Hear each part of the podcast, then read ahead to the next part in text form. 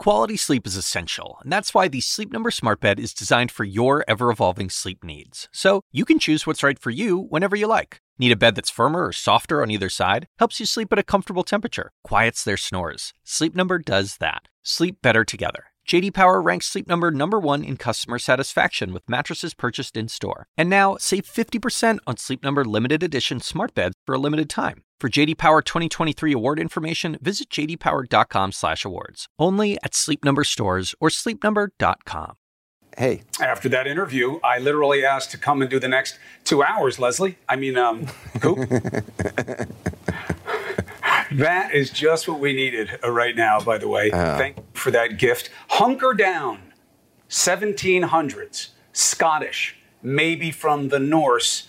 Hunker down meaning get down on your haunches. good to know. Usually only used in hurricanes, but Leslie uses it. He says, "Hey, what you doing, hunker downers?" He is funny, and I do see the similarity, and you guys sound I, sh- I should be so lucky to look like Leslie Jordan. You should cut his hair. I, I, I should do something. Have a great Chris, weekend. You're you. doing more than enough. Anderson, God bless. I am Chris Cuomo. Welcome to Prime Time. So instead of selling us on a well thought out plan to reopen so we can get on the page, what are federal officials doing today? Warning us not to poison ourselves with household cleaners. Why? Because of what Trump said and meant. Heaven forfend this president just take responsibility, just take it back. Trump floated it seriously, not sarcastically. And now he's trying to spin it. It's the same thing every time. Double down on dumb. Instead of the forces of the fringe, now we got to hear them saying, oh, he was right about the light. And if he were wrong, if he were wrong to suggest taking disinfectant, well, he was just being sarcastic. Look, we all heard it. This is no time for this kind of noise. We wonder why states are all over the place, why reopening is a mess. Georgia, Oklahoma opening up now, cases still out of control. Why?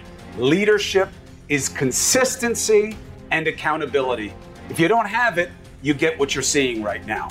Every night, I will remind only one way forward together as ever as one.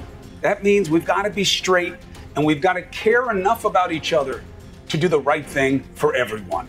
Let's get after it.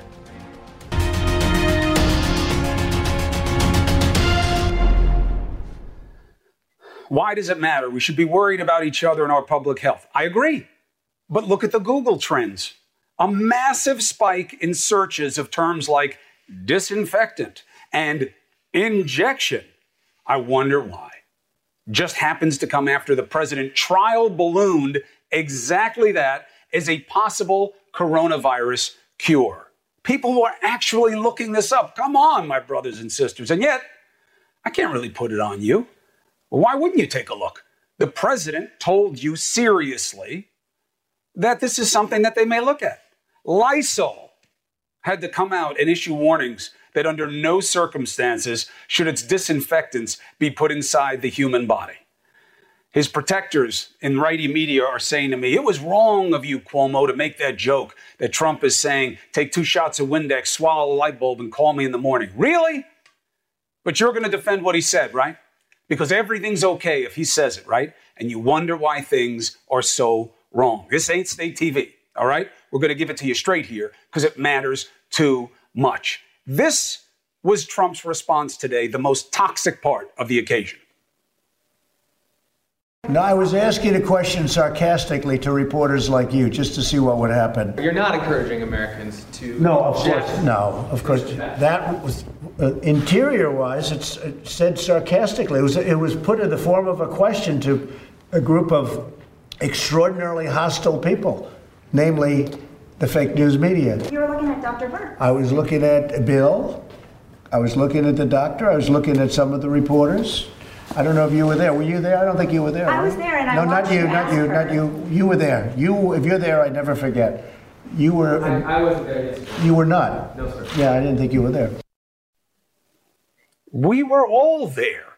We watched it on tape. This is not a mystery. This is not an open question. Here's what he said I see the disinfectant where it knocks it out in a minute, one minute. And is there a way we can do something like that uh, by injection inside or or almost a cleaning? Because you see, it gets on the lungs and it does a tremendous number of the lungs. So it'd be interesting to check that. You see anybody laughing? You see people behind him like this? no, not one. Why? Because he wasn't joking around. He was musing. He was doing what he was doing, which is him making stuff up. And then he goes on to say today, Oh no, I was talking about the disinfectant on the hands. And you know, did you know that if you rub the disinfectant on the hands, it, it, can kill coronavirus. It can kill things. So, you know, that's what I was talking about. And it was like I was waiting for him to say, you know, because you can put it on and, you know, and it's kind of clear. So maybe we call something like pure, you know, but it's a gel. So, you know, my idea is, you know, you, we put some stuff that, you know, can kill germs on our hands and, you know, we call it, you know, Purell. You know, that's just something I'm spitballing. I'm coming up with it. I mean, come on. Just own what you said. That's leadership. It was a stupid thing. Nobody really cares except the people who are Googling it because you won't own that you were wrong. Okay? And that's the problem here. Kaitlan Collins was there. She heard it in person, but by the way, that's not the standard. All you need to do is hear the sound. There is no benefit of context that he's not getting. And tonight, another clue the president wouldn't take questions about it. Kaitlan Collins joins us now. Yeah, that's right, Chris. The president didn't take any questions tonight. That is, of course, a rarity for the president at these coronavirus briefings, where often, you know, sometimes they go for one hour, potentially two, and the president takes lots of questions from reporters. But the last we heard from him today, you know, where he was taking questions was in the Oval Office when he was trying to explain away that remark, saying he was simply being sarcastic. Though, of course, Chris, many people have noted that's not really what we heard from other people at the White House today, including when earlier they said actually the media had just been taking him out of context. And then Dr. Deborah Birx, who was in that briefing today, explained it in an interview on Fox News by saying the president was just digesting information in real time. Of course, that came after that presentation you saw from that top DHS official who, when the president was suggesting that doctors should look into those, his musings about potentially whether or not light and disinfectants could be used inside the body as a cure for coronavirus, the doctor, or excuse me, the DHS official even said, no, that's not really something that they do, but they could try to put it in the hands of people who do. And of course, Chris, we've seen the fallout today from this where the CDC had to issue a tweet saying, please do not use household products as they are not supposed to be used. Follow the instructions on the label. And even the Surgeon General putting out a tweet this morning saying you need to make sure you are consulting with your doctor before you pursue any kind of treatments when it comes to coronavirus. Before swallowing Clorox, please consult your doctor. You'll certainly need them after. Kaitlan Collins, bless you uh, for keeping it straight in situations like this. I wish you a very good weekend. Let's bring in Dr. William Schaffner, infectious disease expert, CDC advisor. Always a pleasure, Doc. Welcome back to Prime Time. Good to be with you, Chris. So, Doc, people are Googling this because they take him seriously. Nobody was laughing behind him when he said it. You know who's telling the truth? Dr. Birx. He was processing information in real time. He heard them talking about using UV light and other ways of disrupting the virus on surfaces, finding disinfectants that can kill this virus so it doesn't live as long as a pathogen on all these different surfaces. And he wanted to one up it. Now, people will say, oh, who cares? Nobody cares about this. Why do you care? Well, I care a great deal. That disinfectant remark really gave me a chill when I heard it because there might well be some people out there who took it seriously. I mean, that's toxic. We'll be uh, generating calls to poison control centers because of that. That can make you really, really sick. Disinfectants are for inanimate surfaces, not for the interior of the body. And beyond that, my email inbox gets all kinds of suggestions from well-intentioned people about all mm-hmm. kinds of all kinds of uh, interesting ideas they have for treatments. None of those have been studied carefully. So we need to be very circumspect about what it is that we do in order to try to prevent these infections as well as treat them. We need to be conservative and rest on the science. And in the meantime, as you know, social distancing, hand washing, use those masks. Right. And look, why are people a little mixed up about this? Well, part of it is they're sick of it, right? That that's fatigue is natural in a situation like this and to be expected. Um, but when the president of the United States is saying, you know, I don't know about testing, you know, yeah, sometimes it works, sometimes it's not the right way. Some governors say they have a better way. No governor says that, by the way. And then he says, you should liberate your states. You know, people are protesting. You know, I get it. This is hard. People want to get back to work. That's the messaging. And it creates a mess, does it not? Well, surely. Now, everybody wants to return to a semblance of normal, but we also want to do it safely. So the way to do that is gradually in a phased fashion. And here's where leadership really is important. You have to tell people exactly what they ought to do and ought not to do. For example, if you're opening things up now, still wear your masks. Everybody who works in businesses that are opening up should wear a mask. Businesses shouldn't let anybody in unless they're wearing masks. We need to normalize this in the near term future because coronavirus, it's going to be with us for quite a while yet. Right. And it's also the only thing we can do right now. You know, all these other things are maybes. Uh, the uh, for for instance, that's what I was just reading while you were talking. The the FDA is now approving the first at-home test kit, but you're not going to get it tomorrow. Uh, there are a couple of questions about its accuracy, but they're all questions. There are always questions about accuracy with tests. But that's going to be a while, right? And isn't the reality of testing um, that that's going to be a while before we're really up to scale, before we really know the um, content of this country in terms of viral exposure? Oh, for sure. We've all said we want to test more we're making baby steps in that direction. In Tennessee, I can say it's fortunate now that if you want to get a test, you can go to an assessment center and get the test. There's no costs involved. So that's really very important. That's a step ahead. But still, we're not testing nearly as many people as we would like to test. And of course, that's a fundamental aspect of moving forward as we gradually, in a systematic fashion, carefully open things up to the new normal, not the old normal. Hmm. Uh, let's end where we began. The reason it matters, what the president says, is it has sway. Now, look, taking disinfectant, I can't believe that many people were Googling it. You know, I, I have to say, I'm a little surprised by that. But the hydroxychloroquine thing, that's how we got in that mess. He went out there, he pushed it. People started buying it up all over the place, made it hard for people with lupus and you know who needed it to find prescriptions. Now you got Fauci and his team uh, put out guidance on protocols on how to treat COVID. They were neutral on hydroxychloroquine. They didn't suggest it. They did not suggest it. The FDA is now issuing warnings on hydroxychloroquine. Uh, are you in favor in the move of the move, and is it too late? Oh, it's it's it's not too late. And the important thing is that there are trials underway examining mm-hmm. hydroxychloroquine. And I hope that patients around the country are volunteering to be part of that trial because we need these answers so that we can treat patients coherently. Evidence based medicine is the best way to go. We don't want to harm patients. We want to do well by our patients. We want to improve them, but only when we have the evidence can we do that with confidence. And, Doctor, the reason I love having you on is the same point that we're trying to make about the president. You say what you know, and you say what you don't know. Hydroxychloroquine may help people, may have helped people already. We don't know, so you're not going to suggest it to people. What you suggest is that we figure it out. That's the kind of leadership that gets us answers, not more trouble. Dr. Schaffner, I hope you get to have some rest this weekend. Thank you for helping me in the audience. My pleasure, Chris. All right. Look, uh, also, you have to look at the consistency of message as part of the reason for the confusion and reopening.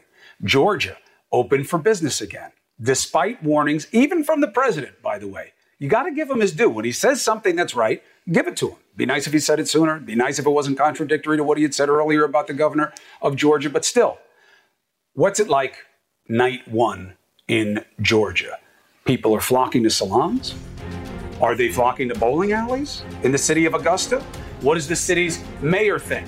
Let's get the reality of the reopening. Next.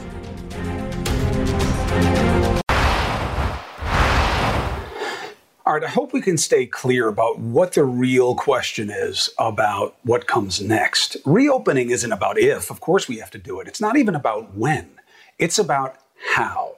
How do we get to where we want to be and keep ourselves and our families safe? Tom Foreman is showing us the steps that researchers believe are the key. Good morning, guys. Welcome to Little Black Bear Cafe. At his tiny restaurant in the Tennessee Hills, Lynn Sherrod's Facebook postings are cheerful. His reality is not. We've lost probably 90% of our business. So, when he heard his state will be lifting many restrictions meant to contain the virus, he was pleased. Sort of. We all need the income and we want the economy back, but at the same time, we want to do it in a safe and, and healthy way. As calls grow to reopen America, that's the puzzle many big research names are tackling. How do you unlock the closed economy safely? And certain keys are showing up in almost every proposal. First, testing. Ultimately, we're doing more testing, I think, than probably any of the governors even want. Despite that false claim, the National Governors Association says in its new recovery roadmap, testing capacity remains inadequate, giving no clear picture of where the virus is or how it is spreading. And most proposals insist testing must be vastly expanded. Harvard says it should be millions of people per day. Duke, the ultimate goal should be that all patients with COVID 19 symptoms seeking outpatient or hospital care receive a reliable diagnostic test. Only that can confirm a 14 day decline in infections, which even the White House says should precede reopenings. Second, tracking. Several states are launching contact tracing efforts, meaning identifying infected people and anyone they had recent contact with, asking them to self quarantine. Doing that nationwide could require hiring as many as 300,000 people. But on Boston's NBC 10, one of the leaders of the effort to add contact tracers there explains how it can work. It seems big until you kind of break it down and realize that spread isn't going like you know, scattershot. It's going through social networks. Third, rapid response. Researchers say hospitals must be on solid footing, protective gear, ventilators, and more replenished so the medical system can respond quickly and isolate new outbreaks. Allison Hogue believes it's irresponsible of her state, Georgia, to say she can reopen her beauty salon without such measures yeah, I'm really, I am really angry about it. And fourth, continued restrictions. Every credible plan for reopening the nation still calls for degrees of social distancing, limits on travel, and only a gradual resumption of business, so any emerging problems can be spotted and a shutdown instantly declared again. Yes, all of this will require a lot of money, it will require discipline, and it will require patience. But these experts say, done properly, we can slowly and safely reopen the whole economy. And the worry about places like Georgia jumping out front without all these protocols is that you might trigger a giant backslide, which pulls the economy and hope and trust and everything back. And we all pay for all of this much longer. Chris? Tom, thank you very much. We actually saw something like that in Hong Kong. They tried to get back too soon, came with major implications. But that now leaves us uh, with Georgia. Tom, thank you. Bless you. Have a great weekend. Um, the Georgia proposition uh, has now opened the world to the opportunity for the coveted HTM, the haircut, tattoo, massage trio. Is this a good thing for anybody? Let's go to the mayor of Augusta, Georgia, Hardie Davis. Welcome to Primetime, Mr. Mayor. Chris. Uh, excited to be here with you.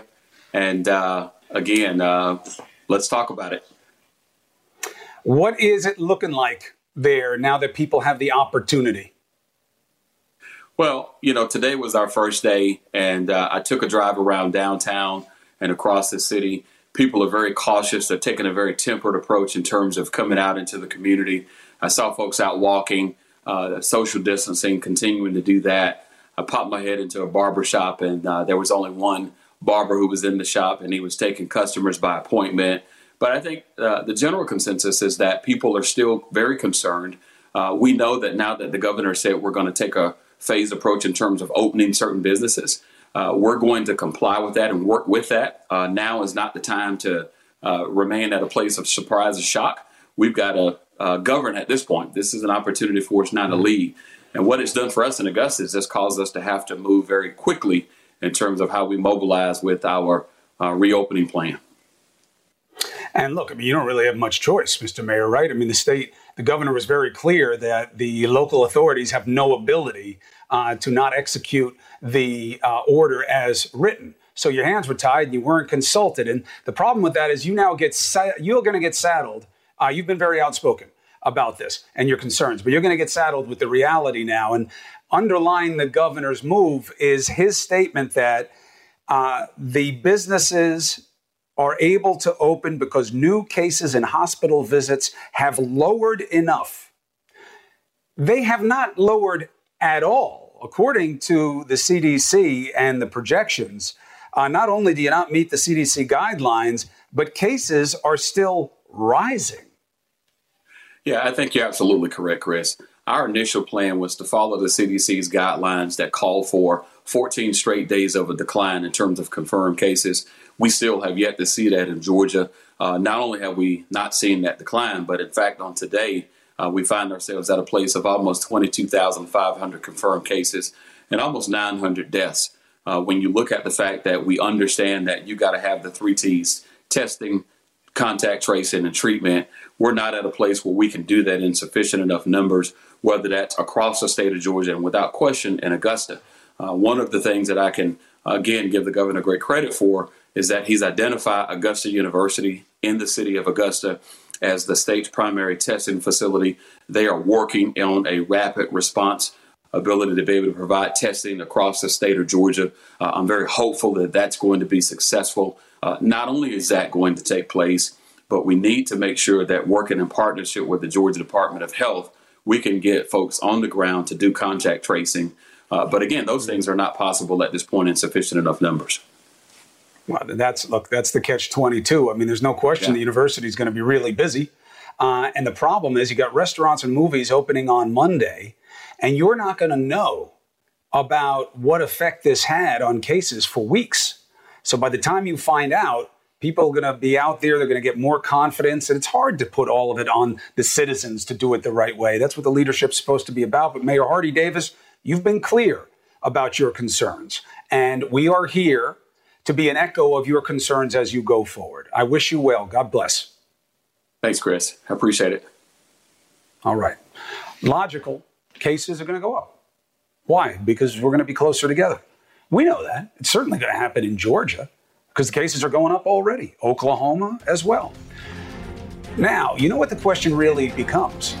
How much of that are you okay with? That will be the major measure of acceptance of moving forward. How many cases, how much death are you okay with? Let's talk to a former top health official on how this works out. Next.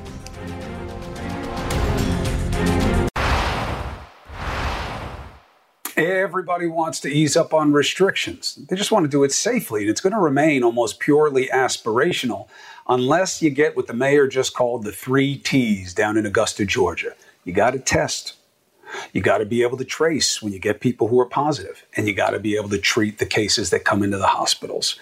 We heard this from the vice president today. We're going to continue to increase testing dramatically in the weeks ahead. Now, that should sound familiar. We'll continue to build out that structure going forward for the weeks ahead. In the weeks ahead. In the next few weeks. Days ahead. Testing is, is uh, ramping up. I think we'll be talking about it in the not too distant future. Now, this is where you got to strip out the politics and look at the practicality.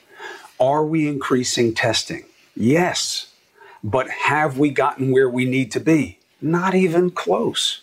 We've only tested about 5 million people in a country of what, 300 plus million to be sure, right? On the low side? You know, it's like saying, hey, we were at a 42. Now we're at a 55, man. We're doing good. Passing is 65. We're still failing, period.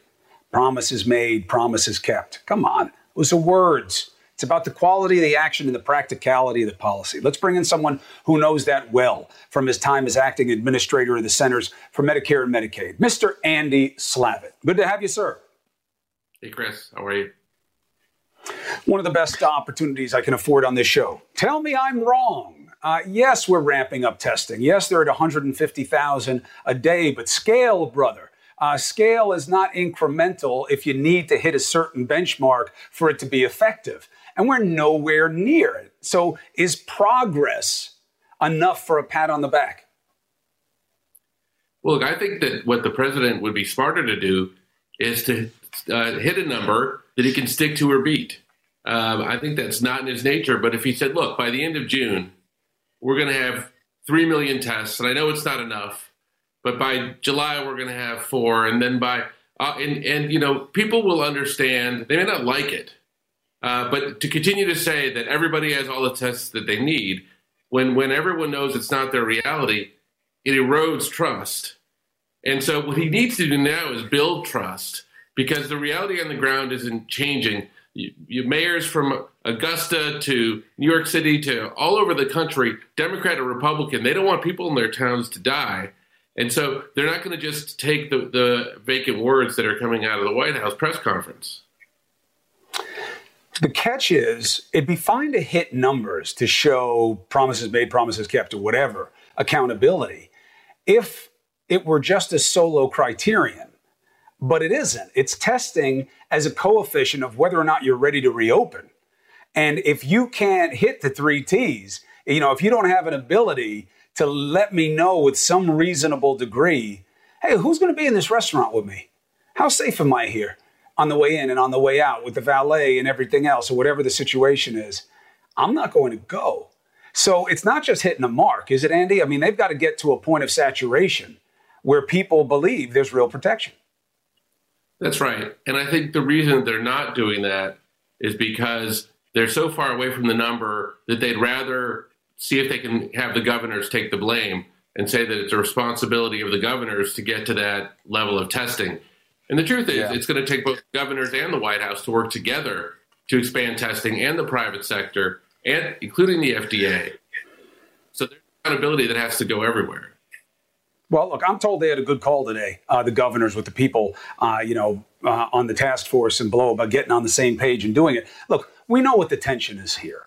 We say it's about public policy and health, but it isn't, right? I mean, the problem with testing is it gets in the way of reopening. You can't test enough people to um, make it compelling to push for reopening right now, but that's what he wants. So he wants to get away from the testing. So he wants to diminish the value of testing, and to the extent it is valuable, I'm going to put it on you. And that's where we are right now. And we seem a little stuck. How do we break out of this and get to a place where reopening isn't reckless? You know, with a little bit of patience.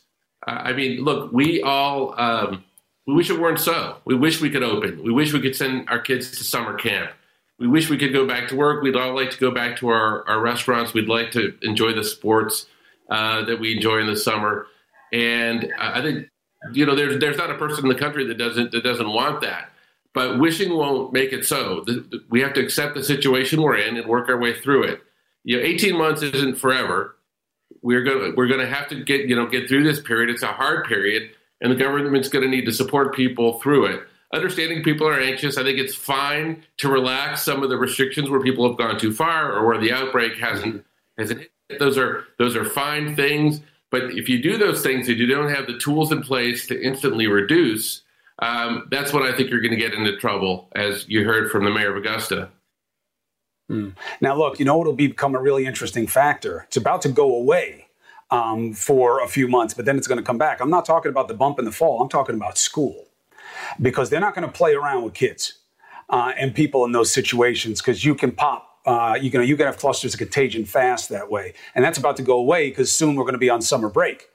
Um, but you can't open the economy if you can't open schools, and that is going to be uh, a real catch point for us. And we'll see how it plays out, and we'll be doing it in real time with you, Andy Slavitt have a great weekend, and thanks for helping out my audience.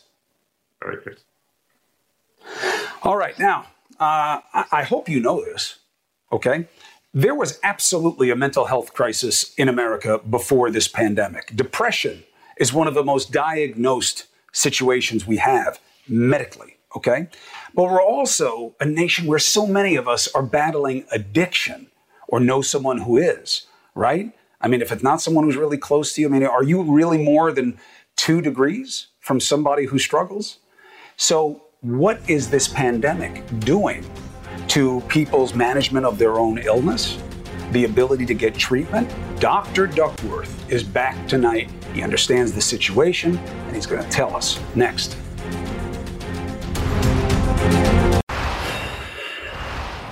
every time I think of the reality, I get anxious. We're home. We're scared. We're isolated. We're alone. We lose our normal network. We can't get to other people. Alcohol is flying off the shelves. I mean, you know, what is it an obvious recipe for? How do you cope with having real problems and real trials when you can't get to treatment? You can't get to your doctor. Maybe you can't even get your medications, either because of convenience or because of supply chain. Health experts fear a rise in addiction, a rise in problems. They know that alcohol is flying off the shelves. They're getting huge spikes in distress calls. Police departments around the country, overdose calls are up year over year. People who are already struggling with addiction before the pandemic are worried about relapse. Treatment centers are having trouble being staffed. They're having trouble with beds. They can't get their PPE. This is a real, real problem, and nobody's talking about it. Let's welcome back Dr. Ken Duckworth. He wants to break the silence, the Chief Medical Officer for the National Alliance of Mental Illness, National Alliance on Mental Illness, also known as NAMI. Uh, Doc, I told you we'd do it again tonight. Wonderful to see you again, Chris. Thank you for having me. Oh, please, you're a blessing. Can't ignore this. This is a recipe for disaster for people who are not well. If you can keep yourself from using now, you have some great strong resolve and a chance at leading a sober life for a while. Tell us why. Uh, or if you're part of a community that is supporting you. I think it's really important that this is a moment. We're home, we have time.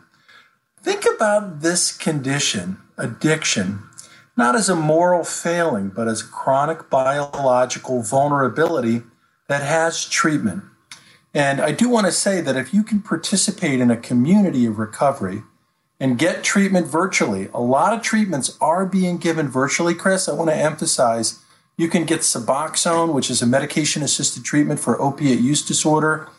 This treatment saves lives and has been endorsed by multiple surgeon generals. That can be prescribed now through televideo visits, which was unheard of a month ago.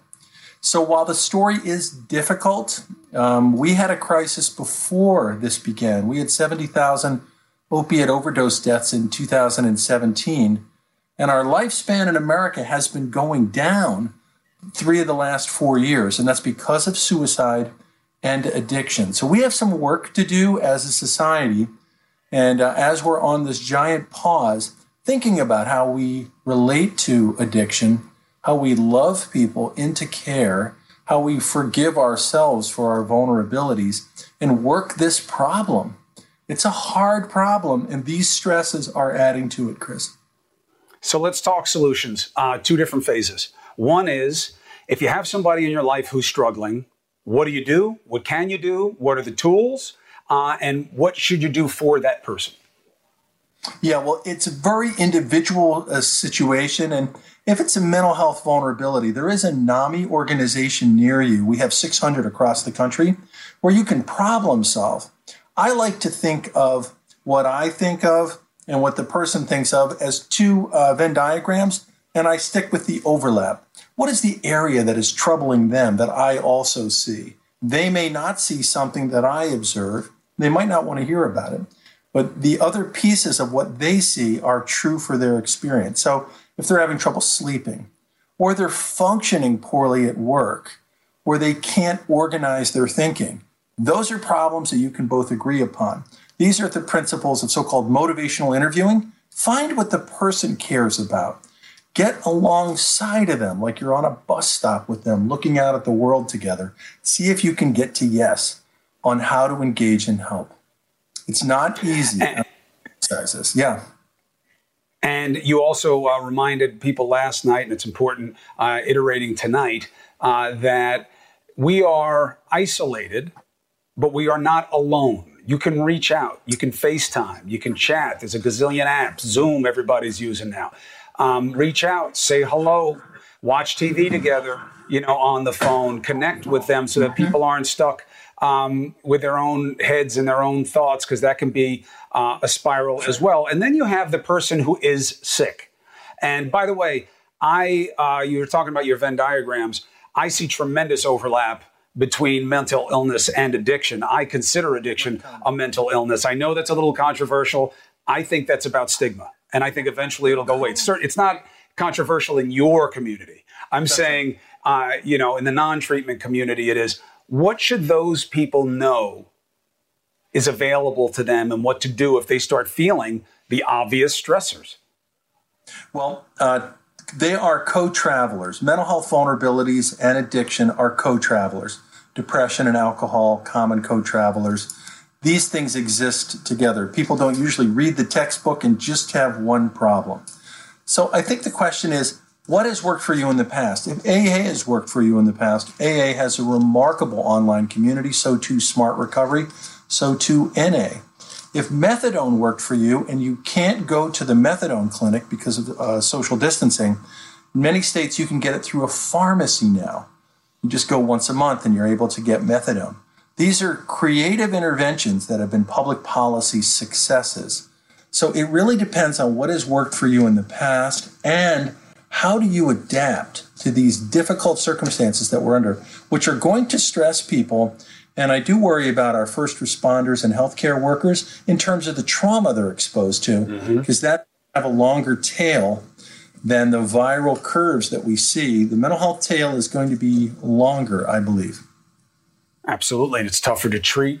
It doesn't go away the same way. Uh, it doesn't get dismissed like a fever. And we already know uh, that there's been over a 100% strike. Um, 100% spike in distress calls, and a lot of them are healthcare workers, and it makes sense. Dr. Ken Duckworth, mm-hmm. thank you uh, for breaking the silence and talking about what Good should work, not. Chris. Listen, uh, th- this this is the job uh, and it is a privilege to do so. Be well, stay well. And look, Thank just, a, just a quick note. I know it is hard uh, for people out there right now. I hear from you all the time on my radio show, social media. Uh, there are people that care about you. They're in your life. You reach out, you want to send us messages, do it. Uh, to the extent that we can help, we're here. We are all in this together. Just because you're home does not mean you have to be alone. Okay? Healthcare workers, absolutely helping us get through this. They deserve all the praise we can heap on them. New Yorkers have found a new way to spread the love for them and so many others. You want to see it? Next. All right, we got to have heart, right? How about literally? Check out this lawn love from Bryant Park in New York City. It's right near Times Square. Landscapers mowed this giant heart into the grass, dedicated to all the healthcare heroes, first responders, essential workers. And we know they are the difference in terms of sell- saving our nation right now, whether they're stocking shelves or they're keeping people breathing. These people are up against it, man. They're working crazy hours and against terrible odds. The park itself is closed until at least early May, but this is another reminder uh, that we've got to be in it together. You've got to reach out and let people know you care. And New York's heart will always be open. Now, ahead, we heard very little today from the president uh, at the task force briefing after yesterday's debacle. Oh, I'm sorry, I mean the sarcasm. And I am being sarcastic. Is there a concerted effort now within the White House to get him to stop talking so much? What do you think of that? Next. Quality sleep is essential, and that's why the Sleep Number Smart Bed is designed for your ever evolving sleep needs. So you can choose what's right for you whenever you like. Need a bed that's firmer or softer on either side? Helps you sleep at a comfortable temperature, quiets their snores. Sleep Number does that. Sleep better together. JD Power ranks Sleep Number number 1 in customer satisfaction with mattresses purchased in-store. And now, save 50% on Sleep Number limited edition smart beds for a limited time. For JD Power 2023 award information, visit jdpower.com/awards. Only at Sleep Number stores or sleepnumber.com. I'm Dr. Sanjay Gupta, host of the Chasing Life podcast. In honor of our 10th season, we want to hear from you. Leave us a message at 470-396-0832 and tell us how you chase life. It could be used on an upcoming episode.